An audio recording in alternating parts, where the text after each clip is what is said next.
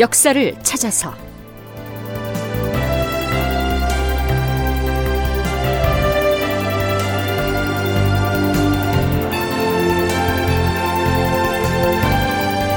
제 955편 울산성 공략에 실패하다. 극본 이상락 연출 최홍준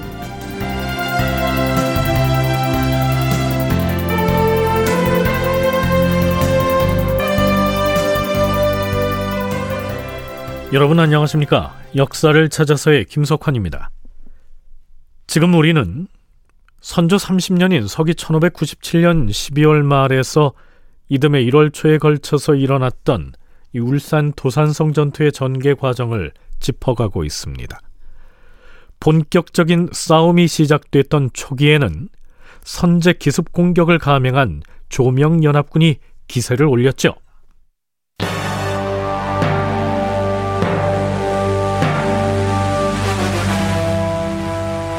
명나라군은 세 갈래로 나누어서 공격을 감행하였는데 좌군은 적군을 포위하고 중군은 적진을 꿰뚫고 나아가고 우군은 태화강 쪽에 진을 친 적군을 포위하였다.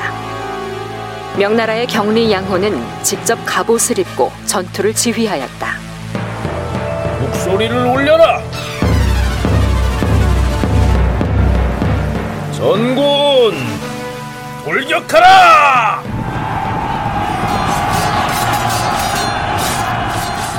앞포를 발사하라!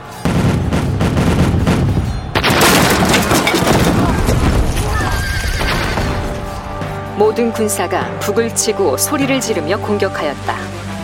포소리가 하늘에 진동하였다.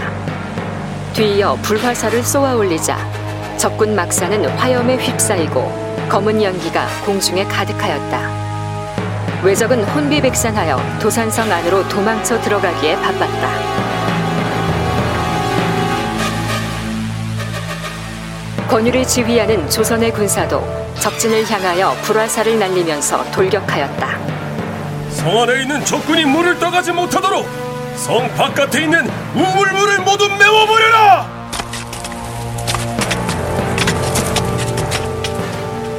우의정 이덕형은 명나라의 총대장인 양호의 적반사를 겸하였으므로 권율과 함께 병사들을 지휘하였다. 한편 외적의 배 여러 척이 태화강변에 정박하고 있었는데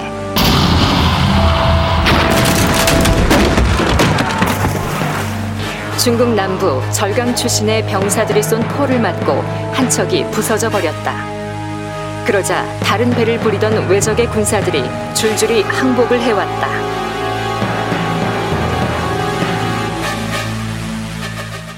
군사의 규모도 4배나 많은 데다 일본군이 미처 방어 태세를 갖추기도 전에 기습 공격을 감행했기 때문에 조명 연합군의 지휘부에서는 일본군을 어렵지 않게 물리칠 수 있을 거라고 생각했겠죠.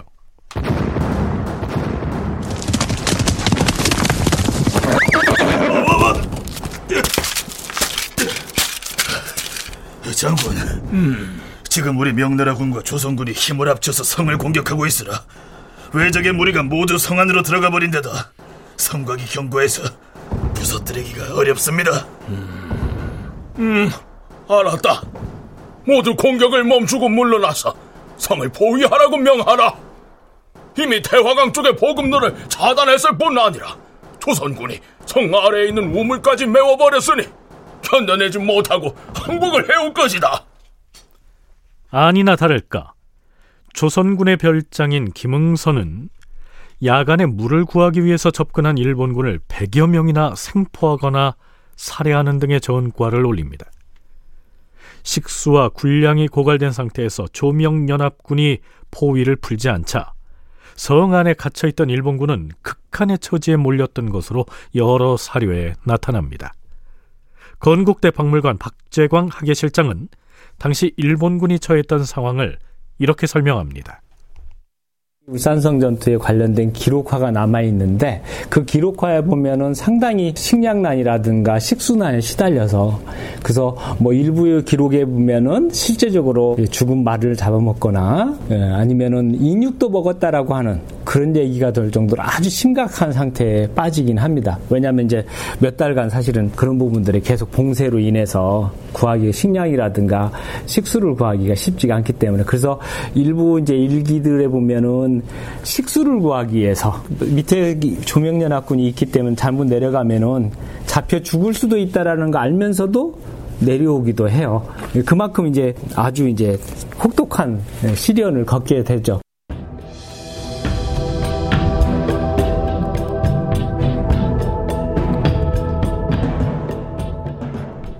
그럼에도 불구하고 조명연합군은 울산의 도산성을 제대로 공략하지 못합니다.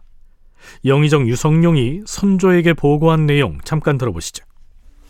전하, 군관 구혜신이 울산에서 돌아왔사옵니다. 오, 그래서 영상이 구혜신을 만나보았는가? 지금 울산은 어찌하고 있다 하든가? 왜적의 항복을 받아냈다 하든가? 그것이 아니오라. 중국군과 아군이 왜적의 성곽을 공격했는데 성이 매우 견고하여서 대포로도 격파할 수가 없었다 하옵니다. 왜적들이 성 위에 있는 구멍으로 내려다보면서 조총을 마구 쏘아대는 바람에 중국군과 아군이 많은 손상을 입었다 하옵니다. 그래서 경리 양호가 징을 올려서 일단 공격을 멈추게 하였다 하옵니다. 시간을 오래 끌면 중국군과 아군도 지쳐서 힘들어질 터인데 그 장수들 중에는 다친 사람이 없다 하던가. 중국군과 아군의 병졸들 중에서 외적의 초총에 맞아 많은 사상자가 발생하였고 명나라 유격장 진인이 앞장서서 공격을 하다가 오른쪽 어깨에 탄환을 맞았다 하옵니다. 어, 이런 그래서 진유격은 전사하였는가? 아니옵니다. 상처를 치료하기 위해 급히 수레에 실려서 경주로 나왔다 하오니 조정에서 각별히 위문하는 것이 합당할 듯 하옵니다. 그뿐이 아니었습니다. 애당초 명나라 장수들은 혹한의 겨울철에 공격하는 것이 오히려 우리에게 나쁘지 않을 것이다. 땅이 얼면 우리 중국의 기병들이 종횡무진으로 기동력을 발휘하여 신속하게 적진을 유린할 수 있을 것 아닌가? 이렇게 큰 소리를 쳤었는데 조명 연합군에게 밀린 일본군이 서둘러 도산성 안으로 들어가서 수성작전으로 나오는 바람에 기병의 장점을 살릴 수가 없었던 것이죠. 더구나 날씨마저 도와주지 않았습니다.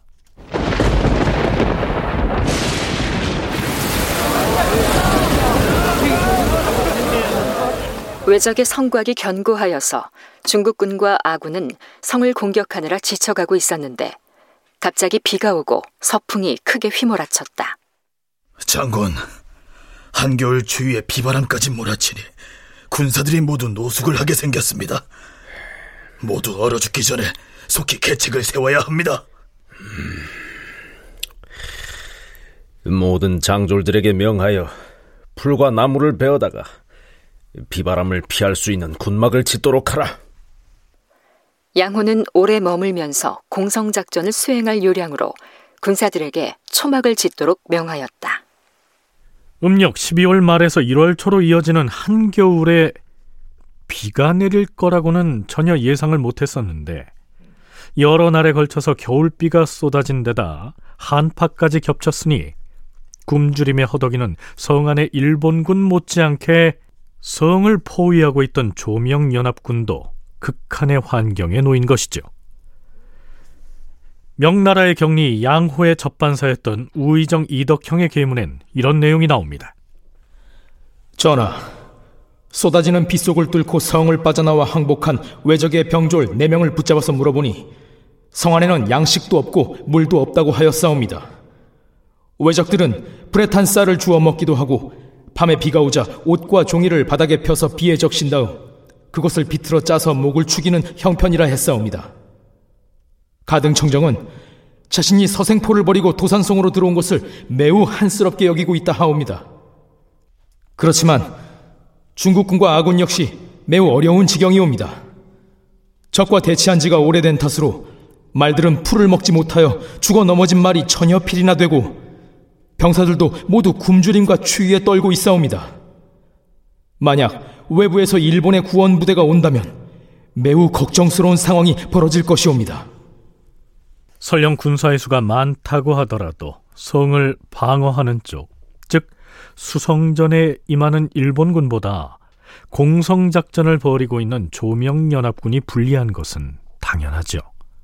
건국대 박물관 박재광 학예실장의 얘기 이어집니다.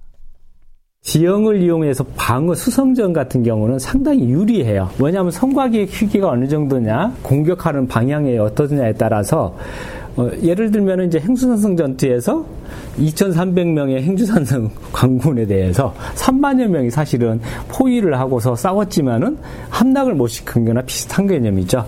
결국 이제 그렇기 때문에 우리가 이제 조선 후기에도 산성이라든가 읍성의 그런 거점들을 지형을 잘 활용을 해야 된다는 얘기들이 바로 이제 그런 부분에서 나왔다. 근데 이제 일본군도 역시 그런 부분에서 잘 버텼고 거기다 이제 외곽 지원이라든가 그런 것들을 좀 철저하게 조명연합군이 카바를 했으면 이게 계속 유지가 됐을 텐데 이제 지원군이 오다 보니까 거기에 대한 대비가 좀 다소 소홀했고 그래서 이제 조명연합군의 전열의 일부가 이제 깨져나가다 보니까 자, 이 상황에서는 태화강을 건너서 접근할지도 모르는 일본군 외부의 구원군을 어떻게 막아내느냐에 따라 승패가 달려 있었던 것이죠.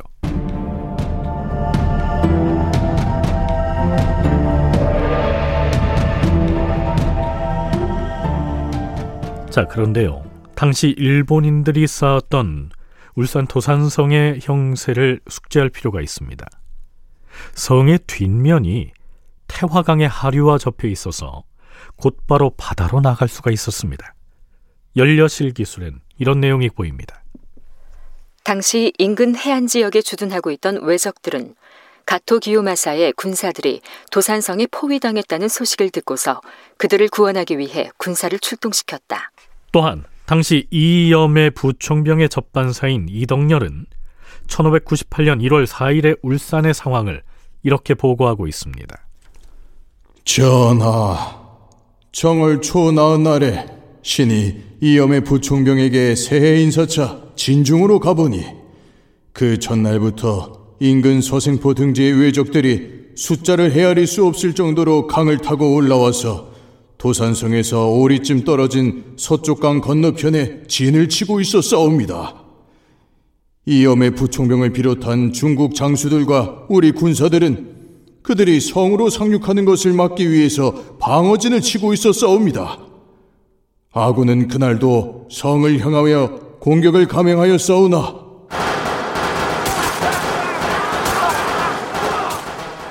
외적이 쏘아대는 조총의 탄환이 빗발쳐서 많은 사상자가 발생하여 싸웁니다. 육군 박물관 이상훈 부관장의 얘기입니다. 명나라의 북군이 이제 주로 화포를 중심으로 해서 이제 성을 공격하기 위해서 포격을 하게 되는데 비가 오게 되니까 이제 바닥은 진창이 되고 또 이제 그 화약은 눅눅하게 되죠. 그러니까 이제 공격의 차질을 빚게 됩니다.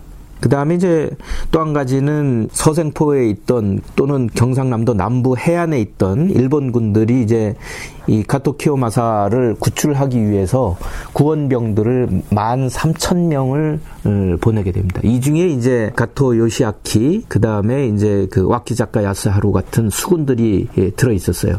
그런데 이 수군들은 바다에서 이제 그 싸움을 하기 위한 것이 아니고 외성 자체가 한쪽 면은 항상 바다로 이렇게 열려 있습니다. 그래서 이제 그 바다를 통해서 빠르게 진격할 수 있고 후퇴를 할 수 있게 그렇게 외성을 쌓았기 때문에 그래서 그 다음엔 어떻게 됐을까요?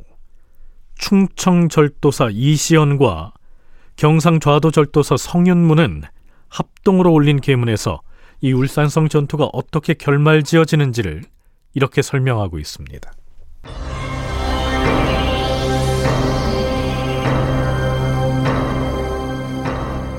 주상 전하, 1월 3일엔 외부에서 온 적군이 먼 봉우리에서 상륙하여 있다가 점차 산을 내려와서 울산 교회까지 깃발을 날리며 내달리기도 하고 혹은 태화강 하류의 남쪽 기슭에 줄지어 서 있기도 하였사옵니다.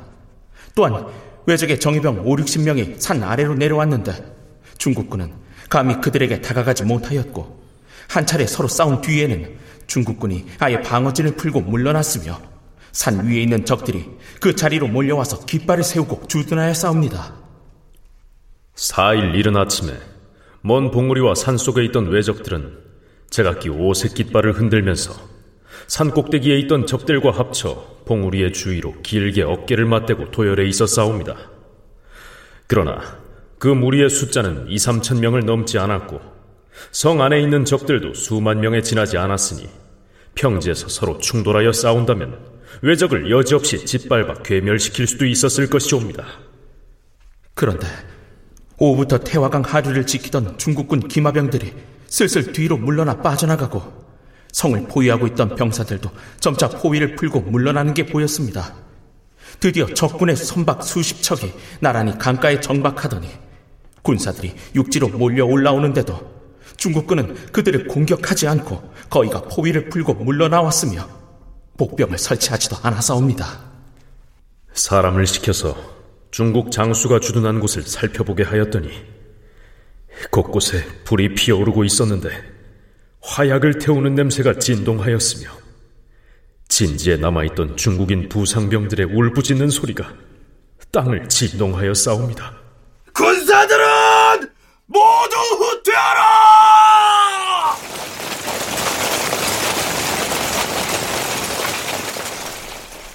비로소 중국 장수가 군사들에게 후퇴를 명하여 싸웁니다. 먼저 보병을 내보낸 다음에 스스로 기병을 거느리고는 뒤를 막으면서 후퇴하여 싸웁니다. 그런데 태화강 하류를 지키던 절강의 보병과 기병들은 자신들을 지휘하던 장수들이 이미 후퇴한 것을 모르고 있다가 뒤늦게 당황하여 도망치기 시작했는데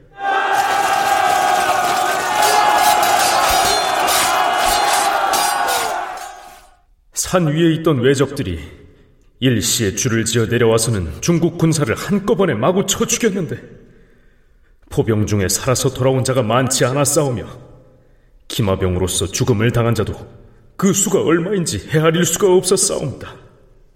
전하, 군사들 일부는 아예 갑옷과 투구를 내버리고 맨몸으로 탈출하기도 하였사온다. 그 중에는 우리 조선군의 사상자도 무척 많았사옵니다.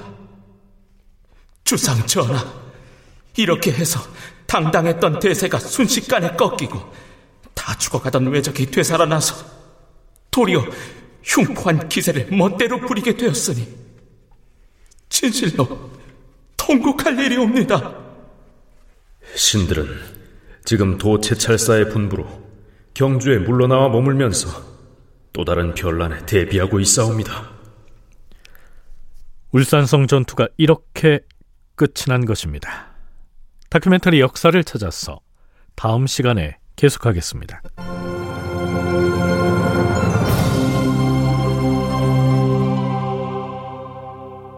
출연 석승훈, 박주광, 서정익, 송백경, 지병문, 황원종, 김희승, 장지민 낭독 김성희, 해설 김석환, 음악 박복규, 효과 신철승 김성필, 기술 이현주.